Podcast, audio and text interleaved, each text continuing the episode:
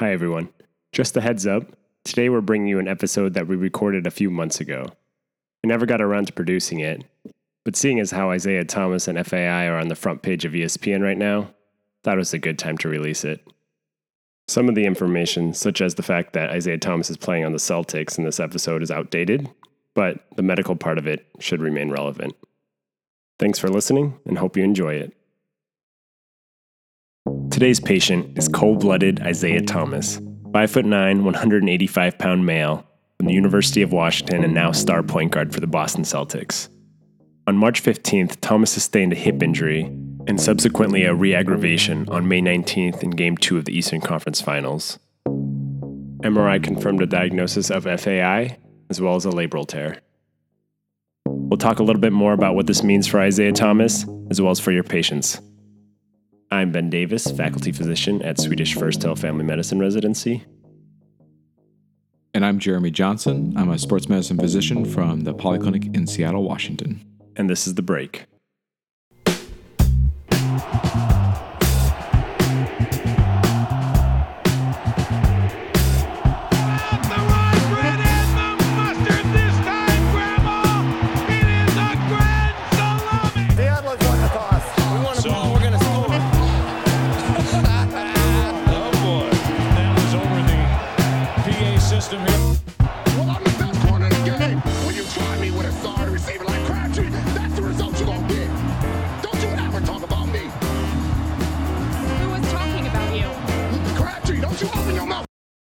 I'm just here so I won't get fined.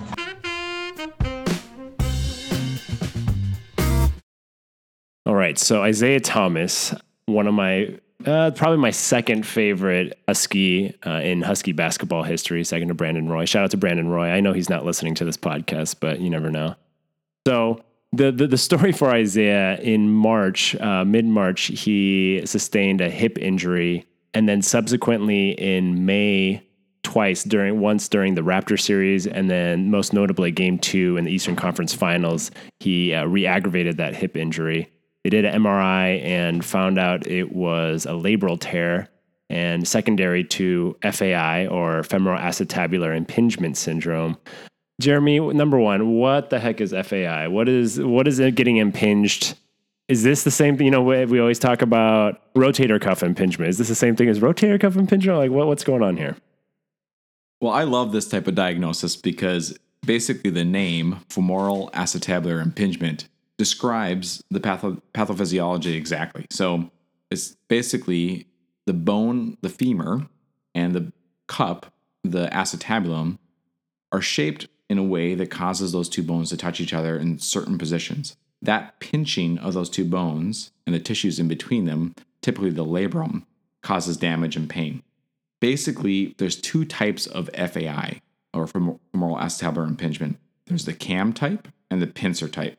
The cam type involves extra bone right where the femoral head meets the femoral neck.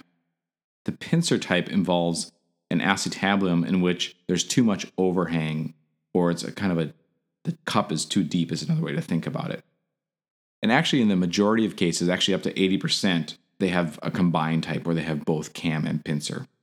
It's more common in males and is usually actually associated with skiffy or slip capital femoral epiphysis. We're not sure if this is actually the true cause of it, but we often see this in athletes, and we think this might be an overloading injury when people are young that ends up causing a change in the shape of that femoral neck uh, and femoral head junction shape.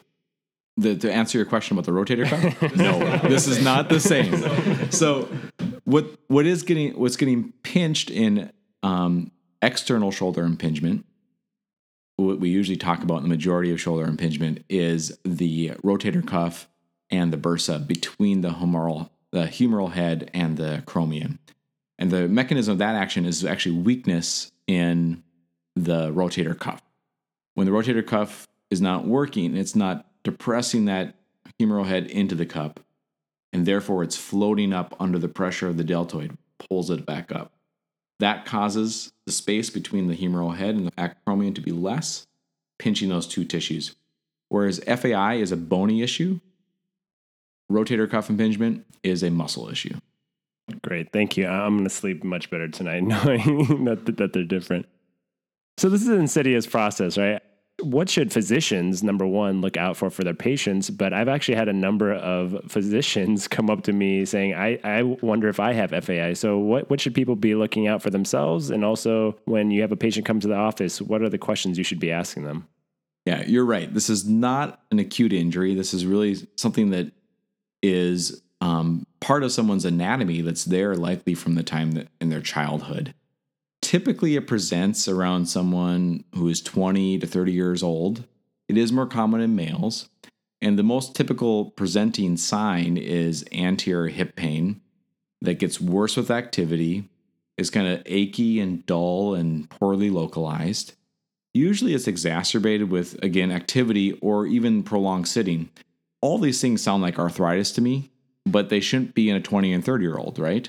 And so it's they're really going to present similar to hip arthritis in terms of that anterior hip pain. So that's nice. You can put things in buckets there where it looks exactly the same for the most part, except it's just the age group that kind of separates the two. Right. What about you? you so you say there's two different age groups. Do you ever think about FAI in an older group? I know you probably don't think of osteoarthritis in a younger group, but is there someone who maybe wasn't as active in their lifetime and you know suddenly decides to play soccer or go running and have these symptoms come up later in life? So I think what's interesting is actually FAI is quite prevalent in the general population. A lot of people are asymptomatic. So it's thought that there's about 10 to 15% of people with FAI don't have any symptoms at all. So you may sh- see someone that shows up later with hip pain from an overuse injury and you do an x ray and it looks like they have either CAM or pincer impingement.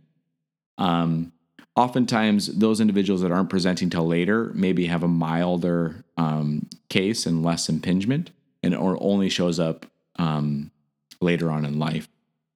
One of the bad things about FAI is that it does lead to more wear and tear in the joint. And so this is often a cause of early osteoarthritis, labral tears, and oftentimes these symptoms can be really um, debilitating you, you mentioned labral tears, and we, we got to touch on it just a little bit since that's kind of the big injury that people are worried about.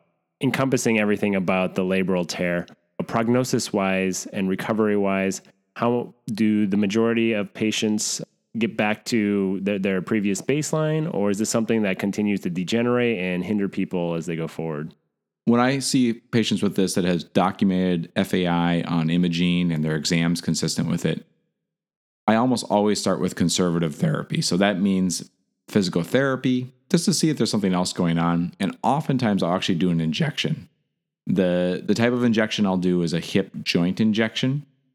And that's both diagnostic and therapeutic. So, what I mean by that is if you do an injection into the hip and they get better, that likely means that the hip pain is coming from the joint itself. Things that cause hip joint pain are arthritis in the joint, FAI, labral tears, and cartilage damage in the joint, which is this another form of arthritis. And so all those will respond. If someone actually gets a benefit from a steroid injection, is doing PT, and then gets worse again, I'm actually going to refer them to surgery. What we know about surgery is that people tend to get better in terms of their symptoms. What we don't know yet is if that slows the progression to arthritis. So far, it looks like it does, but that's still kind of a question that hasn't been answered by research yet. Typically, people do really well with surgery in terms of their symptoms. It is usually a, a six to 12 week recovery, depending on how big of a surgery they have to do. So, Isaiah was um, recently noted for saying he wanted to play until he was age 40. What, if you were to give him a, a risk benefit scenario about the arthritis, but also, you know, improving with surgery, would you say like the arthritis may hit him before 40 or is he safe? So I think that all depends on what his imaging looks like. And I don't know if we have any information about that. We do not have his imaging. I've actually I've actually snuck into um, so it's, it's going to be on the link uh, below. You can see the actual image from Isaiah. No. So, what I'll tell you about his recovery is that if he wants to continue playing and he's this symptomatic at this point, he may benefit from surgery to keep him that way. But what I'll tell you is that some surgeons are much more conservative than others. So if he has any cartilage damage, most surgeons will still do surgery if he has a very little amount of cartilage damage. That's very variable. And some surgeons, if there's any sign of cartilage damage, they won't do surgery at all. He's a high level athlete, he's symptomatic. My guess is that he will find a surgeon who will try to keep him playing because that's his goal. He may need an early hip replacement either way to help with his symptoms. My guess is that the surgeon's probably going to lean more towards surgery. I think one of the things that I enjoy about FAI, as you were saying, is that you can get this kind of robust history, even though it's a little vague, but it, it kind of is. Um, it's specific in a way because it's such a young age population. When they come in and you suspect FAI, what are your go-to physical exam maneuvers? Yeah, there's really three that I go to for this. So number one is range of motion. So usually patients are going to be have more pain as you bring them to hip flexion. Some of them will even have decreased hip flexion. Typically, normal is about 130 degrees. And if you see someone kind of at the 110 degrees or less, that's that has something going on in their joint. Also, they'll have decreased internal rotation. Remember, that's when your foot actually goes towards the outside. I always get that confused. So typically, they'll have somewhere 30 degrees or less of internal rotation. And then there's two joint specific exam maneuvers that I always use, and that's the their name for exactly what they do. So FADIR and Faber. So FADIR is F A I D I R, flexion, adduction. Did I spell that right? You said F A I Oh. D- FAI oh, gosh. that's what it should be. so that's a whole new exam, but F, so FADIR, F A D I R, flexion, adduction, and internal rotation that usually causes anterior joint pain in these individuals. And then the other exam is Faber, F A B E R, or flexion, abduction, and external rotation. Another name for this is Patrick's test. And if they have pain in the front of their hip, this specific specific for the joint. You may also remember that that test, if it's if they have pain in the SI joint, that is usually pain emanating from the SI joint and not the the hip joint itself. So I usually do those three. I'll always do range of motion and those two other special tests. And if those are leading me towards a hip joint pathology, those are the ones that I'm I'm kind of leaning towards a and possible diagnosis of FAI. So you do the exam, great history, positive physical exam imaging, what are you looking for? Um, let's just say the difference between somebody who you just suspect FAI and they want to investigate further versus somebody who comes in and you suspect a labral tear. So I usually at this point would get x-rays and I'm looking for those specific bony changes. There's all these specific measures that's not really that important um, for this conversation, but you're looking for the the shape of the acetabulum and the femoral head neck junction. And then it's all really driven by the patient's desires. So if they are having a lot of symptoms um, and want to do an injection, I'll do an injection. If they're having a lot of symptoms and don't want to do injection, we'll start with PT. At that point, if we're talking about injections, I really I bring up the conversation of surgery for this. And really what that conversation revolves around is again, like we talked about, if they get benefit from this injection and their symptoms come back, they may benefit from surgery.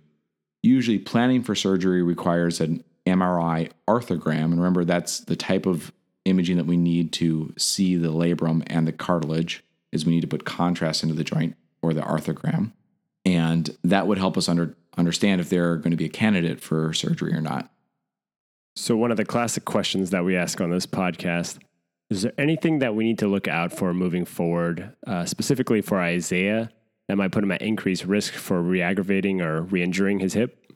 So I treat this a lot like, uh, unfortunately, like arthritis. So that's actually really hard for a high level athlete. So I usually tell them to avoid pounding activities, avoid jogging, um, which isn't going to happen for Isaiah. So for him, I think it really is going to be up to his personal trainers, his strength trainers, to avoid activities that are going to make it worse for him. So he's probably not going to benefit a lot from doing a lot of deep squats, a lot of any sort of um, exercises that put him in deep hip flexion, and saving his um, pain for the games, I guess you could say. It is going to be really important for him that he is strong in his other muscles around his hip. That way, that you can that those muscles don't put or undue tension on the joint itself by supporting them rather than uh, relying on the joint space to take it in. However, I would say the evidence is kind of uh, scant on whether PT actually helps this. Um, a big kind of a question. That feels like a question mark moving forward, right? So most, pain, so I would say that most people can tolerate the pain, and we can do a lot of things to help that pain. So including injections or surgeries, like we talked about. Both of those tend to help the pain a lot.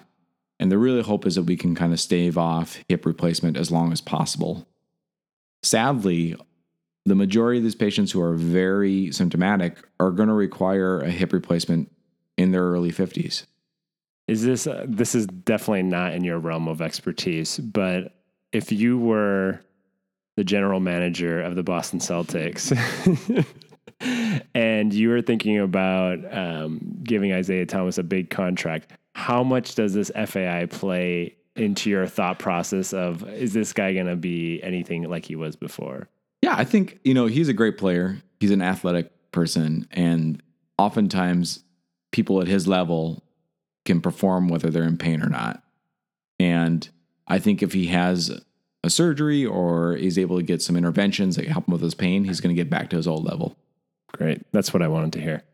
I, I, I was just going to edit it out if you had anything negative to say. The Break is produced by Ben Davis. Special thank you to Jeremy Johnson for joining me today and Swedish First Firstell Family Medicine Residency. For more medical podcasts, you can search Greyscale, that's G R E Y, or wherever you get your podcasts. And no, it is not based off of Game of Thrones. For any questions, you can email breakthepodcast at gmail.com.